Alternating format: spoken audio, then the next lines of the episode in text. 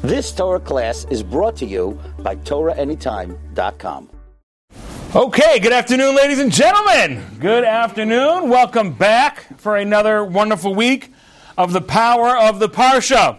I would like to make a special announcement today. Lee and Lillian Shostak are sponsoring the Lunch and Learn in the memory of Lee's brother, Tzvi Deckel. So Hashem should send an Aliyas Neshama, an elevation for the soul of Tzvi Deckel, in the honor of the learning that we will do today in his honor. I want to thank all of you for coming out here. For most of you who are here in person, for those of you who are here on Zoom, and for those of you who are watching this later or listening to it later on Torah Anytime, or even now, it's available on Apple Podcasts or Spotify Podcasts or Stitcher Radio or wherever you get your podcast. The podcast is called Jewish Living with Burnham. Again, Jewish Living with Burnham. You can find it on Apple, Google Play, Spotify, wherever you get your podcasts. Thanks to my brother for setting that up. So I want to thank you all. I want to thank the amazing staff at Yeshiva Beth Yehuda and Partners Detroit for setting up this beautiful lunch learn. And I want to thank the amazing folk over at Torah Anytime for building this incredible repository of incredible Jewish Torah knowledge. And now we're going to talk about slavery. Ladies and gentlemen, who supports slavery in this room? Please raise your hand. Nobody? Bueller? Okay.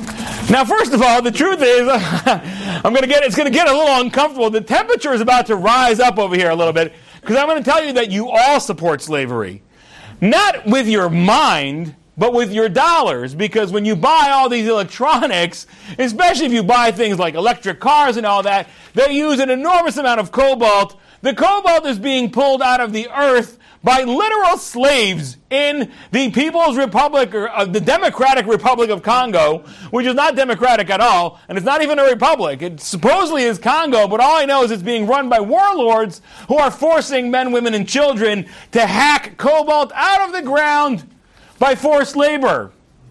If you don't believe me, look it up on the internet. It never lies. Okay, so the reality is we all support slavery, but not in that kind of way. At least in, in, when we speak about it, we don't support slavery. We're very against slavery.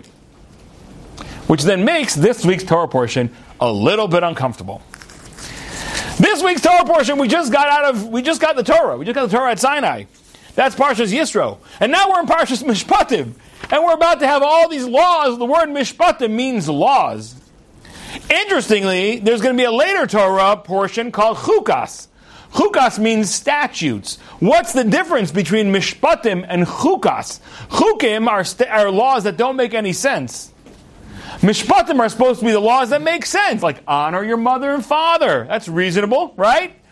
Give large donations to the rabbi who speaks on Thursday afternoon. Reasonable, reasonable, right?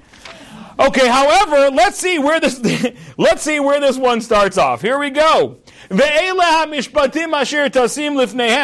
These are the rules, these are the laws, the ordinances that you shall place before them, says God to Moses. After giving us the Torah, we also enthusiastically accepted the Torah. And God says, All right, now we're going to start giving the Torah. Here we go. And first up is the law. Ki sikne eved ivri, when you buy a Jewish slave Sheishanim Yavod, he shall work for you for six years, and then he goes free on the seventh. Six years of slavery.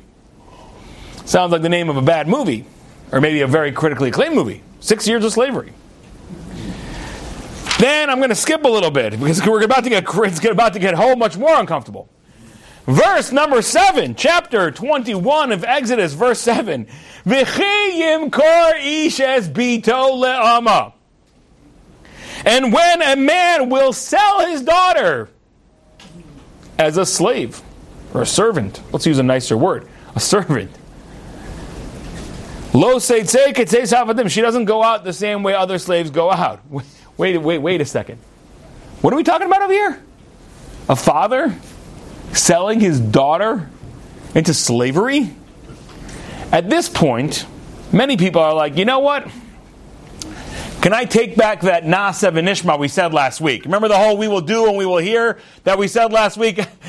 I, uh, I want to reconsider is there a three day clawback clause? You know what I'm saying? Like when you buy a timeshare in the state of Florida, because timeshare sales are so sketchy, they are required to give you 10 days where you can reverse the sale.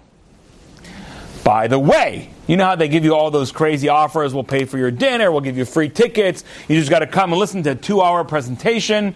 I've done those a bunch of times. Not telling you what to do, but what you could do is just enthusiastically sign the dotted line, say this is brilliant, this is amazing, sign the dotted line, get out of there in 20 minutes, and then just call back and cancel.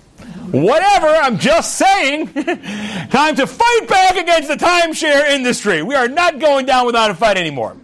Okay, I did a lot of those timeshare presentations. It got us a lot of free stuff. Anyway, we actually one time did buy a timeshare because the guy was straight up lying to us. He literally had he had us call somebody on the phone who was really his friend, who was pretending to say you could sell it for this. And then I was like, this ain't right because I'm seeing billboards everywhere trying to sell your timeshare. I'm like, why is everyone trying to sell their timeshare if they're so amazing? So I did a little bit more research and I got in under that 10 day clause. And then the salesman who sold us this thing fraudulently telling me stuff that was entirely not true, even having me call a real estate agent that was really his friend, then called at me to yell at me and curse me out. Just for the record. In any case, ladies and gentlemen, so the Torah says that you can sell a Jew as a slave, your father can sell his daughter as a slave, and I'm like, you know what? Maybe, uh, maybe those people who say the times have changed, whatever, I'm not so in for the Torah anymore. Like, I'm out. Maybe I want to get into the camp of the people who say, if we could just change the Torah with times, then it would all be perfect because it's not, it's, it's not comfortable for me. Okay. How do we deal with this? For, for real. Like, how do you deal with this? The Torah says a father could sell his daughter into slavery. Does it make you uncomfortable? It should. Thank you. So let's talk about Charlie Munger. By raise of hands, who here knows who Charlie Munger is? One, you know Charlie Munger. Two, he's not raising his hand though. He doesn't want to be picked on. I get it. Or he's just cold. No problem. Charlie Munger is the right hand man of Mr. Warren Buffett. Buffett. He is the vice president of Berkshire Hathaway. Now, if you think Warren Buffett is old, you are correct. He is old. Charlie Munger is slightly older. Let's get a little bit of stats on Charlie Munger. Charles Thomas Munger, born January 1, 1924, which makes him currently 99 years old and one month and 14 days, 15 days. Okay, so he's 91 and sorry, 99 and one eighth years old. He's a billionaire, not a huge billionaire. I checked his net worth. He's only worth like 2.3 billion, which honestly, it doesn't really get my respect. And at today's day and age, if you only have like $2.3 billion. Whatever. I don't know what you did wrong in life, but yeah, he's, he's a billionaire. He also is very, very critical of something very dear to my heart. You guys know what that is? Bitcoin. Bitcoin. That's right. Charlie Munger is very, very critical of Bitcoin. And he's constantly taking the world mic and spewing his anger at Bitcoin. And this is what Charlie Munger had to say just yesterday, ladies and gentlemen, on February, what's today, the 16th? Yeah. So just yesterday, on February 15th, or maybe it was the 14th, maybe this was his Valentine's Day message to Bitcoin. It isn't even slightly stupid. It's massively stupid. And of course, it's very dangerous. And of course, the governments were totally wrong to permit it. And of course, I am not proud of my country for allowing this garbage. Well, I call it crypto, and he uses a word there that should not be said over by any 99 year old man, ever. It's worthless, it's crazy, it's not good, it'll do nothing but harm, it's antisocial to allow it. Okay, that's your opinion. But then he attacks me personally. He attacked me personally. At his press conference, he said, and Lady Burnham is an idiot. He did say that, but that's not how he worded it. Here's how he worded it I think the people that oppose my position are idiots, says the 99 year old man while trying to ask his grandson how he sends an email. yes, this not Charlie Munger says, I think that people who oppose my position, anybody who believes that there's value in Bitcoin, are idiots. Now, before we get into Bitcoin, which we will get into, let's first talk about some other predictions that were made over the course of time by really smart people. Let me first make a bracha because there's nothing smarter than making a bracha on this delicious Coke Zero. Baruch Ata Adonai Eloheinu Melech Haolam Shehakol Nihyeh Bidvaro.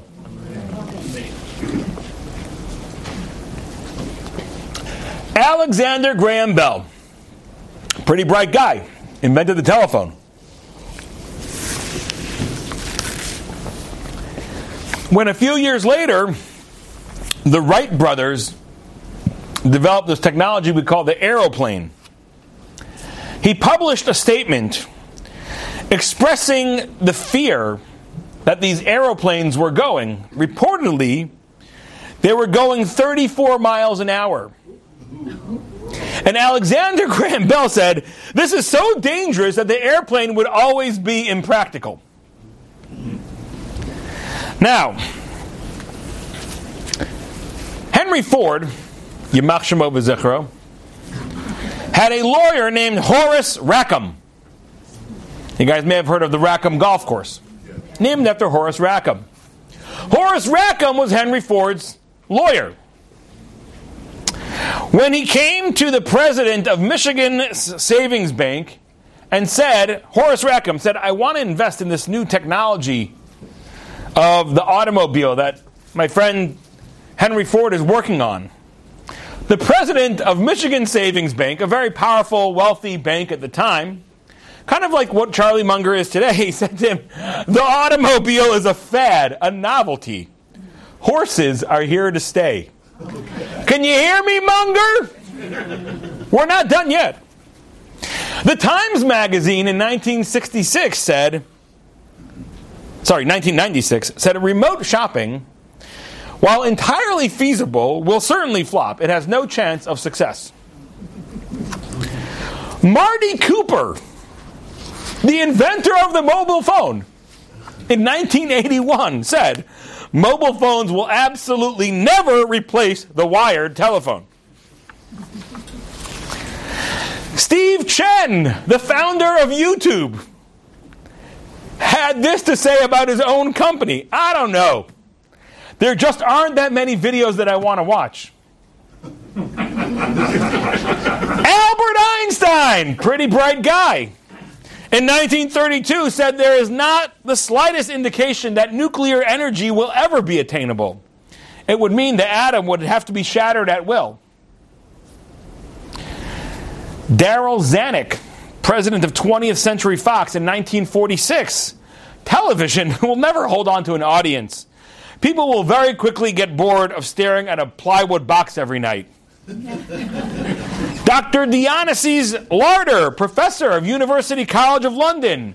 Rail travel at great speed is not possible because passengers would un- be unable to breathe and die of asphyxia. Bill Gates, the CEO of Microsoft, says no one will ever need more than 637 kilobytes of memory in a computer. 640 kilobytes ought to be enough for anybody kilobytes. You need a thousand of those to hit a megabyte. Today, my computer has a, over a terabyte of memory, which is a thousand gigabytes, which each gigabyte is a thousand megabytes, which each megabyte is a thousand kilobytes, just for the record. And once in a while, I get a message your memory is full. When IBM was pitched the idea of the copy machine by the people who would go on to found the company Xerox, they said, Why would we make that? The global potential market for this copying machine is 5,000 at, at most. Okay. Ken Olsen, the founder of Digital Equipment Corporation, said there's no reason an individual would ever want a computer in his own home. And I could go on and on and on and on all day. But I can tell you, uh, here's a few more. Paul Krugman, vaunted, respected economist from the New York Times, in 1998 said, the inter- in 1998, the internet will fade away because most people have nothing to say to each other. By 2005, it will be clear that the internet's impact on the global economy has been no greater than the fax machine. Alrighty, ladies and gentlemen, let's get back to Charlie Munger. How's he doing over there? And in the left corner, you've got 99 year old Charlie Munger screaming at the internet because of this thing called the Bitcoin, saying that it has no value. But maybe he's right. Maybe Bitcoin has no value. The problem is, Charlie Munger suffers from something called experience bias. There are many different biases that we suffer from. Okay? One of them is called experience bias. If I experience something my whole life one way, I assume that's the way it is for other people. For example, if I live in a society where people are generally are good and want the betterment of mankind, I think that other people in the world probably want that too. So if only I give them economic tools to help themselves develop their economies, they'll become amazing places filled with kindness, love, and democracy, like our whole opening up to China. That didn't work out too well. It just became a country that stole hundreds of billions of dollars of our secrets every year, is murdering millions of Uyghur Muslims, but in our experience, we're like, we're nice people. They're probably nice people too. It's called the experience bias. Another example. If you live in an area where it's easily, healthcare, good, solid healthcare is easily attainable, you're like, yeah, you, thank God today with all the mar- marvels of modern medicine, we can have such amazing healthcare. If you're in maybe 12% of the world. But you don't see the world through the eyes of other people. Now let's talk about the rest of the world that Charlie Munger doesn't see much because he hangs out in Omaha, Nebraska most of his time. For starters, let's talk about the people in the world who live in countries where inflation is an absolute out of control problem. Now, the worst inflation in the history of humanity was in Hungary between the years 1945, the end of 1945, and July of 1946. It was all of seven, eight months. Okay? In seven, eight months, they experienced, it sounds funny to say this, one quadrillion percent inflation. One quadrillion. So it means at first, their largest banknote was a thousand pingo. The name of their currency was the pingo. So at first, their largest note was a thousand pingo. Then it became a million, then a billion, then a trillion, then a quadrillion, then a quintillion, all within the matter of seven, eight months. Now that's out of control. In Venezuela, in recent years, there were times where inflation has soared over a million percent, and they don't even put a price on anything because you be your price. It's different. The price is different from the morning to the afternoon. So they just have sign: "Come and ask the storekeeper." When you come in in the morning to get a coffee, it's 17 billion, you know, uh, pesos. Come back for lunch, it's, it's 21 billion by now. You should have had two cups in the morning. Okay? In the last year, Venezuela experienced 1,198% inflation. Sudan experienced 340% inflation. Lebanon, 201% inflation until last week when they devalued their currency intentionally by 90%. Syria, 139%. Suriname, Suriname, 63%. Zimbabwe, 60%. Argentina, 51%. Nigeria just made a rule suddenly saying that they're no longer honoring their old banknotes. They created these new ones, and if you have old ones still, they didn't allow you to withdraw as much as you. They didn't allow you to change in as much as you wanted. People were lined up outside the banks for days trying to change in their old currency, but They, there was only a limit on how much you could change. Millions of people across Nigeria are walking around now with sacks full of nothing. Lebanon's currency has lost 95% of its value since 2019. For all those people in the world, it might be valuable for them to have a currency that can't be inflated. Now you'll say, wait a second, but the value of Bitcoin went down 70% from November 1 through, let's call it November of about a year, from November of 2021 to November of 2022, which it did. However, first of all, it's, it's gone up by about 50% in the last few weeks, 40%. However, there only will ever be able to be 21 million Bitcoin, ever. Which means that it can't be inflated. Which means that people who are smart are starting to realize even the government, like the American dollar, which is the most powerful currency in the world, at a certain point you realize, wait a second, but aren't they just printing trillions and trillions of dollars that we don't have? And the answer is yeah. And at some point, aren't people going to stop buying our debt? And the answer is that happened already. So how are they still printing money? Oh, we buy our own debt. At this point, America is buying the majority of its debt, which might be a shell game to you. And you say, hmm, maybe I want to at least hedge myself and have some value in something that can't be inflated. Maybe you're a, from the 31.5% of the world's population who doesn't even have access to a bank. Charlie Munger is sitting in Omaha. They got Chase, they got Bank of America, they got all kinds of banking options. 31% of the world cannot access a bank. For most of those people, holding money, holding gold, holding real things of value is very dangerous. People can come into your house and steal it all. With Bitcoin, all you have to do is remember 24 words, or write them down and hide them somewhere, or write them down and split them amongst a bunch of, a bunch of relatives. Nobody could ever steal your stuff. The problem is, Charlie Munger only sees the world through his own eyes. And in his limited eyes, as a 99 year old man who's his whole life been living in America, his whole life had access to a, a bank, his whole life had incredibly cheap goods because of the dollar's dominance in the world, which he benefited from so much. While we were just printing money irresponsibly and recklessly, he can't even imagine that there's any reason in the world that people would want some other kind of currency because in his experience he didn't need it. Which now brings us to fathers selling their daughters to slavery. Baruch Hashem, everybody in this world has not ever had to sell their daughter into slavery, and never is selling a daughter into slavery a great option.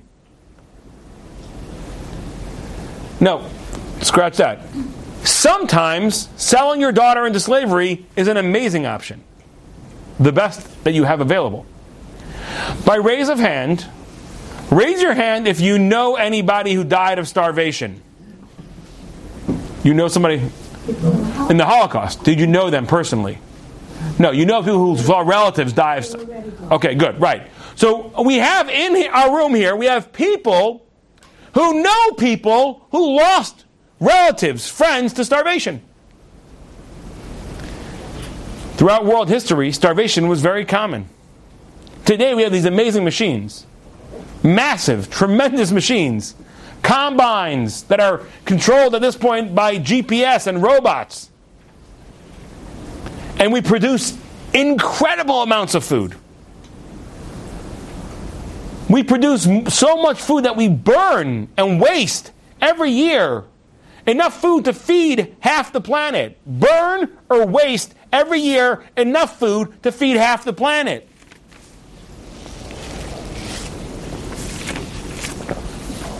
We don't have a problem of food shortage in the, in the world today. The only places that are experiencing food shortages is not an issue of there's not enough food in the world, it's an issue of access. The countries they live in, the dictators, so on and so forth.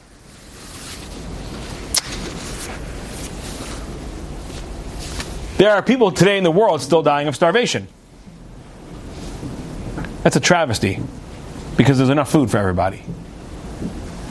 Back in the day, it was a lot worse. Because back in the day, 90% of humanity was involved in food production. Today, in America, 2 3% of Americans are farmers. And those two, three heroic percent are able to produce enough food for all of us, except for evidently eggs. Now, in the olden times, 90% of humanity was involved in food production because it was so hard to get food out of the earth. You didn't have machines. The best machines we had in those days were oxen.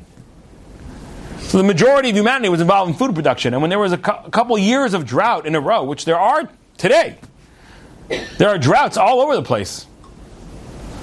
But we have either A, the ability to bring in food from other parts of the world. We have the ability to dig, mi- to dig miles deep for water in California right now. California is a major food producing state, and there's been a major drought there for over a decade. How are they still producing food? Part of it is they're just drilling, and they have the ability today to drill down a mile deep to get to water or more. Israel has massive desalination plants. That technology wasn't available 2,000 years ago. So let's transport ourselves back, ladies and gentlemen, to the house of Yaakov the farmer, who lived in the year two, uh, 300, 400 BCE. Okay? He lived 2,400 years ago. He's a farmer, but guess what? There's been a drought. And there hasn't been almost any crops now in three years. He has a family of six children, young children. The oldest is his boy, who's 14 years old, who goes out with him every day into the field and tries to do whatever they can to farm, but almost nothing's coming up. Then he's got an, an 11 year old girl. He's got a bunch of little ones, and they are dying of starvation. This is real. Okay? Imagine yourself in that situation. They are dying of starvation. I know people who told me when they lived in Europe, it's not so long ago, 80 years ago, that they came home. There wasn't dinner every day. I always say this. We come home, we say, Mom, what's for dinner? People used to come home and say, Mom, are we having dinner tonight? And the answer was, I'm sorry, there's no dinner today. Okay, that was it. There was no dinner. And when people had dinner, sometimes they were splitting literally a cooked potato, one cooked potato. They would split it up and cut it up into little equal pieces. Everyone's fighting over who gets a little bigger piece of the potato. This is reality. Now, let's go back again to Yaakov the farmer living 2,400 years ago. His children are dying of starvation. They're starting to get lethargic. Their stomachs are distending in hunger. And he's beside himself. He doesn't know what to do. then he has an idea. He has a daughter.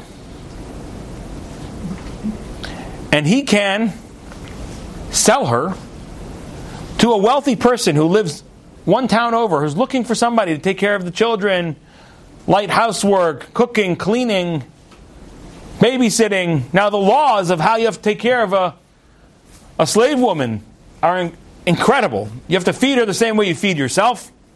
So there's no such thing as like, you know, in, in, in the English manners. You have the servants' quarters, they're downstairs, they're eating their food, and they come up and they serve the masters the master's food. Not in Jewish law. You got to serve them the same food you serve yourself. If there's only one blanket in the house that goes to the slave, if there's only one pillow it goes to the slave, these were laws that were made to ensure that everyone got pillows, everyone got blankets. Now, here's how it works. If I sell my daughter, number one, let's say I'll get a thousand dollars for her, whatever the core currency was, the shekel. I'll get a thousand shekel for her. I can use that money to buy food for my leftover children, my five other children and my wife.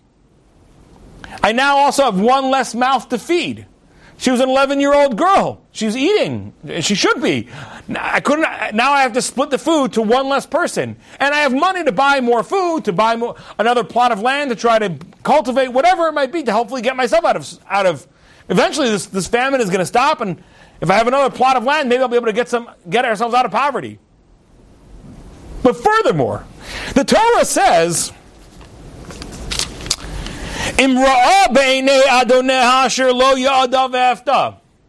If she's not good in the eyes of her master, who could have designated her for himself or for his son, right? Meaning social mobility. Generally, the way it works in the world is the rich marry the rich and the poor stay poor. How do you have social mobility? The Torah's law is ideally, depending on the age, the girl, and, and, and the boy. You have a, a boy, this, this guy, this rich guy who just bought the girl, he has a son. And the son sees this wonderful, sweet girl. She's kind, she has gratitude, she's not spoiled, she's sweet, she's hardworking, she's taking care of all the children, she's so loving. He sees the way he's babysitting her little sisters. His little, I'm sorry, he sees the way she's babysitting his little sisters how helpful she is, how sweet, how kind. She's not expecting anything, she's not entitled. And he says, Mom, I want to marry that girl. That's the ideal way. The Torah says that's the ideal way. That the, the, the person who buys her should marry her into his family. And then not only does his father have more food to feed the rest of his children, hopefully keep them all alive, and he has money to hopefully buy more food or more business so he can maybe make money to be able to support his family. But this girl now is hopefully going to end up marrying into a family that's a successful, prosperous family. And she will not have to worry about three squares of, three square meals a day ever again. It's finally a way to reverse this centuries of poverty in the family. How do you guys feel about this now, huh? How do you feel about it now? Pretty interesting. Not so bad. Wow, the Torah was brilliant. Came up with a system that people who were deeply impoverished can help save their families' lives, give their family a new injection of money to be able to hopefully build a business and get their family back on their feet, and even help social mobility so that the rich marry the poor and hopefully spread the wealth around a little bit more and create more of a equitable society. Holy cow! It's brilliant! See? It's all about experience bias. If you're Charlie Munger and you never ever felt starvation and you never felt what it's like to be a father coming home to dying children because you simply cannot give them food, including the daughter. You're like, how could somebody ever sell their daughter for slavery? That's crazy. The Torah is so backwards, patriarchal cruel and insane. I don't believe in this Torah. It was written by a bunch of old men, and I reject it on its very grounds. Hold up, Charlie Munger. Check your experience bias at the door, please. Recognize that you can't possibly fathom realities other than your own. But wow, can you create a different scenario suddenly? And you're like, this Torah is brilliant brilliant saving of lives, social engineering, lowering the wealth gap. It's brilliant. Okay. That's idea number one for today. Okay, guys? The main message you should come away with is the Torah is brilliant. And if you don't understand something in the Torah and it seems off to you, instead of just criticizing it and calling anybody who supports it idiotic, Check your experience bias. Check in with people who are smarter than you or who learned more or understand the situation better and figure it out. Don't be quick to judge. You hear me, Charlie? Next.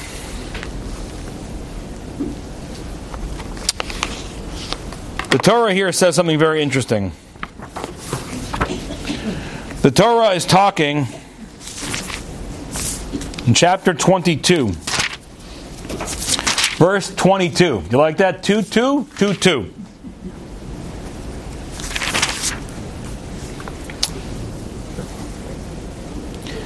The Torah says the following. The Torah talks a lot in this parsha about taking care of other people. Here's the mitzvah, for example, in this week's Torah portion, that you're not allowed to lend money with usury to another Jew. Hmm, what? Sounds a little weird, right? Well, we treat the Jews better than the non Jews? And I don't understand, like, you're not allowed to loan money with interest? Another one of those things. I'm slightly uncomfortable about it. Is that how the Jews got into banking? Because they were always allowed to take usury from the Goyim, but not from the Jews? The answer is, my friends, wait a second. Why in the world would anybody ever loan money? Loaning money, if you don't know this, is one of the worst things you can do to people, I'm saying. Because there's a good chance you don't ever get that money back. My general rule when I lend a person money is that I'm expecting to never get it back. And thankfully, I've been right most of the time about that.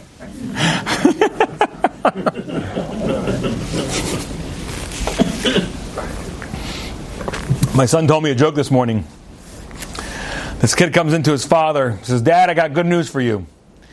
He says, Really? What's the good news? I just saved you a ton of money. Really? How'd you do that? Remember you told me that if I got a good report card, you'd buy me a new game system? I just saved you a ton of money. oh, I said the same thing. Baruch Hashem, I've been right. Every time I loan money to people, I expect to not get it back, and I guess I've been right. That's the good news. Anyway, loaning money is stupid. You take money that you can use to buy and sell items, business, real estate, and you give it to somebody else. And again, if there's no interest attached to it, I'm talking about, without getting interest, there's a chance you get it back, there's a chance you don't get it back. But right now you have money in your hands. I have $100 in my hand. If I lend it to somebody with no interest, even assume there's a 90% chance that I do get it back. That 10% makes it totally not worth it. And on top of that, while the money is in his hands, I can't make money on my money. You know, I always want to make money on my money. so loaning money is just foolish. Unless you could charge interest. In which case, then we come into a whole market. There's a financial markets. We got to calculate the risk. If I'm loaning money to this person, they're very reliable. Maybe I'll loan it to him for 5%. This is much more risky, 15%. And no economies can grow without people loaning capital. Which is, by the way, why the Jews were often invited to come to countries because the Christians were not allowed to loan with interest to anybody. They saw usury as being dirty. Interest is the money of the devil. But we can't, our, our, our markets are constrained. There's no business, there's no development. So, what do we do? Invite the devil's children to come. and they can work with the interest money. The money of the devil with the devil's children. Bring the Jews in. I mean, literally, but that's the reality. Anywhere Jews went throughout the medieval era, ages, they were able to bolster economies and build up communities because they, they would lend money with interest. And again, that's how Jews became very big in banking. It wasn't because we wanted that, it's because we were prevented from doing pretty much everything else. And the few things that we were allowed to do were we were allowed to make whiskey, which is considered the drink of the devil, and we were allowed to loan money, which, by the way, made for a lot of uncomfortable situations. When people are buying alcohol from the Jew and getting drunk in the Jewish tavern, and while they're drunk, they realize that I owe Moshke a lot of money, and if Moshke wasn't here, uh, life would be better for me, and I'm drunk, which unfortunately, by the way, has caused enormous persecution of Jews. Because alcohol and good decisions don't go together well. And if the money I owe is always to the Jewish guy, so I hate on him, and I'm drunk, and boom. This happened all the time. It was dangerous. So, interest is not only a good thing, and it makes sense. I should want to borrow money on interest. Not to buy myself luxury goods and max out my credit cards. And by the way, today, I don't know if you know this, American credit cards debt is at the highest it's ever been. And don't get me wrong, some of some of it is just people who can't afford to buy eggs and milk and bread because inflation is so high and their salaries are not going up. But a lot of it is still people buying luxuries. The luxury good market is thriving right now. Tons of people. They say 50% of Americans making $100,000 or more say they feel like they're living paycheck to paycheck. Let me repeat that again. 50% of Americans making $100,000 a year or more say that they're living paycheck to paycheck. and yet the luxury goods market is thriving. Credit card, credit card, credit card. But even if the bottom line is, let's say I'm building a business. Let's say I, I, I'm trying to build up a new business. The only way I'll grow that business is by taking on debt. Usually, you could try to grow very, very slowly every time you get a job and put away whatever. You could do that. But I want to buy new trucks. I want to buy new machines. I recently took a tour of a factory. Wow. These massive ovens that are able to bake powder coatings onto aluminum gates that are 60 feet long. You have to go to, you have an oven that's like, like literally, the oven itself is like uh, 20 feet tall and like 80 feet long. It's crazy. That, that costs a lot of money. Can't buy that oven unless I take out debt. The only way you grow a company is by taking on debt. So, interest, if you're paying it responsibly, is, is a good thing. It helps capital markets thrive, it helps development. So, why did the Torah say you shouldn't do usury to a Jew? Why did the Torah say you shouldn't take interest from a Jew? Is interest bad or is interest good? The answer is, my friends, interest is very good. However, you know what you don't do? You don't charge your brother interest. If your brother needs money, you don't charge your brother interest. You give it to him. Again, like I said, sometimes you lend money, lend money to people and it doesn't come back. But no matter what, you don't charge your brother interest. He's family. Hashem wanted to incorporate that mindset in the Jewish people. So he said, You can loan money with interest. That's fair. That's righteous. That makes sense. That's how capital markets will thrive and development will happen. Just don't lend money with interest to a fellow Jew because he's your brother. And I want you to understand that. So I'm going to make a law saying you got to treat your fellow Jew like your brother. The same way you wouldn't charge your brother interest, you can't charge him interest either. Now, the pasuk says over here, "Kol almana v'yasom lo sa'anun." Any widow or orphan, you shall not cause pain to. Ki im because if he cries out to me, shamoa eshma so I will hear his cry. V'chara api, and I'll get angry, and I will bring destruction to you. The Torah is extraordinarily, extraordinarily sensitive to the feelings of those who are impoverished, of those who are widows, orphans, the less privileged.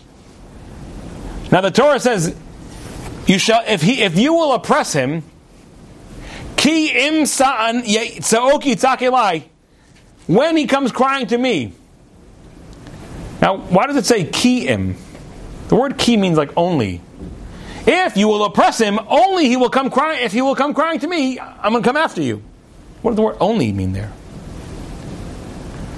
So the sages tell us something fascinating. If you look at the beginning of the book of the book of Shmuel, Samuel one, there's this man named Elkanah. He's got two wives, Chana and Penina. Penina has plenty of children. Chana has none. And Penina stresses Chana out. When they go to Jerusalem, she says to her, Oh, I'm packing extra bibs for the children because you know how they always make a mess. Why is she doing that? She did it l'shem shamayim. She did it for the right reasons because she wanted Hannah to be so broken that Hannah would just go and pour out her heart before God with every ounce of her strength, with every fiber of her being. And indeed, it worked. At one time, they're at Jerusalem and they're at the meal, and Penina's busy giving kids food, and this kid and this kid, and says a line and another line, and it's so much. Chana can't take it, and Chana goes to the temple and she starts pouring her heart out to God like she never poured out before. And God rewards her with a child. But the sages tell us that for every child that was born to Chana, a child was lost to Penina. And eventually, Penina lost all her children. I said, What do you mean? What, what did she do wrong? Yes, she was hurting her sister, but only for the right purposes. The sages say, no matter what, you cause somebody pain. Even if you did it with the most noble of intentions, you are responsible. And that's how you look at the verse. So if you oppress somebody, you only oppressed him so that he should cry out to me. You you oppressed him so that he should cry out to me. You had noble intentions. Hashem says, unfortunately, you caused somebody pain. You're going to have to pay for it. I want to tell you an amazing, unbelievable story. I was told over by Rav Shalom Schwadron, who was a great Magid, a great storyteller, inspirational speaker.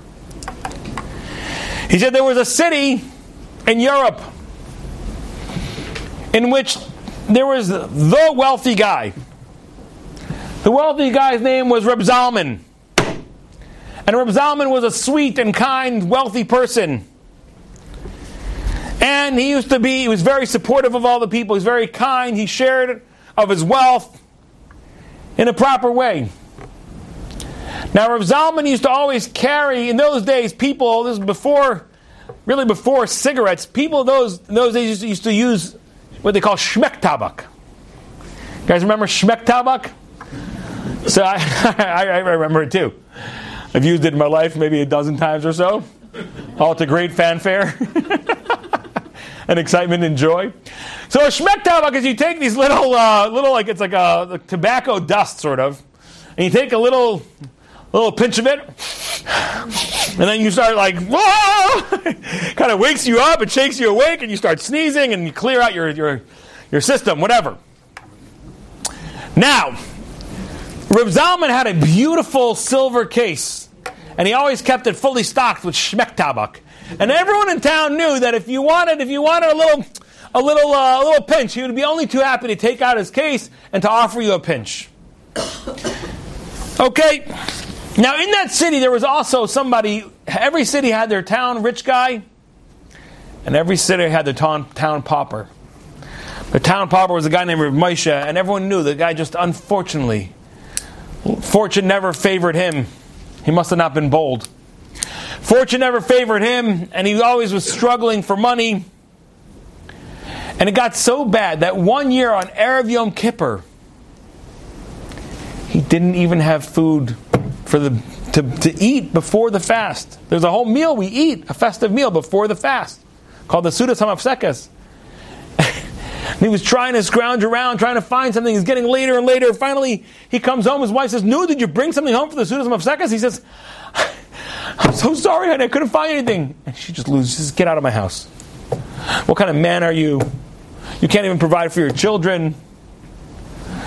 Yom Kippur. We don't even have food to eat before Yom Kippur. Now we're going to be fasting for two days. Get out of the house. Poor guy. Poor guy. He's so dejected. And he goes to Shul. And he's lying on the back bench in Shul. In the meantime, Reb Zalman the rich guy spent the day, he gave a lot of charity out. Then he ate an incredible, beautiful meal with all the delicacies, the finest foods. And he was a pious and righteous man, so he decides, I'm going to go to Shul. I'll try to get there a little bit early. I want to say there's a whole bunch of prayers called Tefillah Zaka that you're supposed to say before Yom Kippur. And sure enough, he comes to shul and he gets wrapped in his talis because we wear a talis at night on, on, Yom Kippur night. And he starts getting into it and he's reading from his machzor. He's feeling pretty good about himself. He's given a lot of charity that year. He's done a lot of good. And he's sitting there and he's saying Tefillah Zaka. Rav Moshe, who's lying in the back in the bench, he hears this noise. He hears someone coming in. He hears somebody davening. And he sees it's, it's Reb Zalman, the rich guy. He says, you know what? At least before the fast, let me get little, a little pinch of shmek tabak. Give me a little, I have no food, no coffee, no, maybe a little, a little pinch of shmek tabak. So he shuffles on over to Reb Zalman, and Reb Zalman's sitting there and davening. And he says, eh, Anshuldig, Anshuldig, I'm sorry, Reb Zalman. Epis, maybe I could have a little pinch of shmek tabak. Reb Zalman looks at him and says, Maisha, are you serious? I'm in davening right now. Tefillah before Yom Kippur. You can bother me for some shmek tabak? Moshe just can't believe it. like just like it just it can't. He's so embarrassed. He slinks off and he goes to the corner and he just starts crying and he says, "God, am I not even worth a pinch of shmek tabak?" That year in Shemayim, there was a big, big rash, a big sound, a big tumult. Of course, he didn't mean to. Rabbi Zalman, the rich guy, did not mean to do this, but to add the, the, the pain of, of, of, what Moshe was going through and all the suffering he already experienced, and then on top of that, to have this rich guy look at him and say, Come on, man, what's wrong with you? You're going to bother me now for a little bit of Shmek Tabak? In Shemayim, they decided the following. They decided there's going to be this year a flip. Reb Zalman's going to lose everything, and Rav Moshe is going to become a wealthy gvir, a wealthy man. And sure enough, the day after Yom Kippur, Moshe is walking in the street. He doesn't know how's he going to make sukkahs. How's he going to put up a sukkah? How's he going to food for Yom Tif? And he bumps into a relative. And the guy says, Maishala, Maishala, why are you looking, so, why the long face? And he just says, What do you mean, why the long face? Yom Tif, it's almost sukkahs. I've got, I had no food for Yom Kippur. I've got no food. Why should I not have a long face? Everything's terrible. So the man says, Oh, Maishala, you know what? Let me help you out a little bit. He puts his hand in his pocket, takes out 300 rubles. He says, yeah, Maishala, go, here's a, a, nice amount of money. Don't just spend it on Yom food. Go do some buying, some selling. See if you could buy something wholesale. Sell it. Everyone's trying to buy food right now for Yom See if you can get something wholesale from the depot. You'll bring it in. You'll sell it. And sure enough, Moshe starts buying and selling. He sees incredible success. That year for Sukkot, he already has tons of food. But then it continues out after Yom Tif. He starts going back into business, and before you know it, he starts making money hand over fist, and life starts getting amazing for him. Meanwhile, on the other side of town, Reb Zalman starts losing all of his money. Every deal he's in goes belly up. Every project he started working on gets, you know, delayed and over leveraged. And he starts losing money rapidly. Finally, he, he, he, looks around in town. He's like, wait a second, what's going on over here? Moshe, the, the poorest guy in town, he's making tons of money. I'm the richest guy in town, I'm losing tons of money. He doesn't know what to do. So he goes to the great Hasidic master, Reb Levi Yitzchak Berditchev. He travels to the city of Berditchev and he goes to meet with the great Reb Levi Yitzchak of. And he pours out his heart before the rabbi. And the rabbi says, Let me ask you a question. Is it possible that you offended Moshe, this, this guy who used to be a pauper who's now making. Is it possible you offended him somehow? Said, Me offended him? God forbid. Why would I ever do that? No, no, no. He says, think hard. Is it possible you offended him? Because something's. You're right in noticing something strange over here. Think hard. He's thinking, he's thinking, he's funny, like, oh. He says, yeah. He says, Yom Kippur, I was davening, and he came over to me, and I said to him, I said, Moshe, are you serious? You're going to bother me for some Shmek Tabak right now? Don't you see? It's Erev Yom Kippur, I'm davening. And Rav Levi Yitzchak Mibarditchev says to him, I'm so sorry. He says, You don't realize the pain that you caused another Yid and how serious it is in, in heaven when you cause pain to one of your brethren. You have no idea how serious it is. It truly has been a gezerah, a decree from heaven, and it's going to continue until he's going to have all your wealth. And the man says, Is there anything I can do to stop this? Anything that I can do to stop this? He says, If you come to Moshe and ask him for a Shmek Tabak and he doesn't give it to you, then you'll get then will, you can dive into Hashem and say, Look, he didn't do it for me either. Reverse the situation. Okay. This man goes back to town, and sure enough, slowly over the next few months, the last of his fortune is gone. He's a poor man now. Moshe is a super rich guy. And he knows if he goes over to Moshe on the street and says, Can I get some Shmek Tabak? He's going to for sure give it to him. So he waits. Count of Monte Cristo style. He waits for the perfect moment. And when's the perfect moment? Moshe, the rich guy, is about to marry off his oldest daughter to the rabbi's son. And the whole town is invited, and they put up a beautiful spread, and they've got a whole band, klezmer playing the music. And everyone's so excited. And they're all standing now under the chuppah, the, the rabbi of the town with his wife walked down the chassan. And then this rich guy now, Moshe, that used to be the pauper, walked down with his wife, the kala. And they're all standing under the chuppah. And the rabbi turns to Moshe, the rich guy. He says, Do you have the ksuba? Do you have the, the marriage document? He says, Sure, let me see. And right then, as he's about to put his hand into his pocket, the whole town is watching. Zalman comes over and says, Moshe, Moshe, do you have a, a pinch of shmek tabak? And Moshe says, Zalman, of course.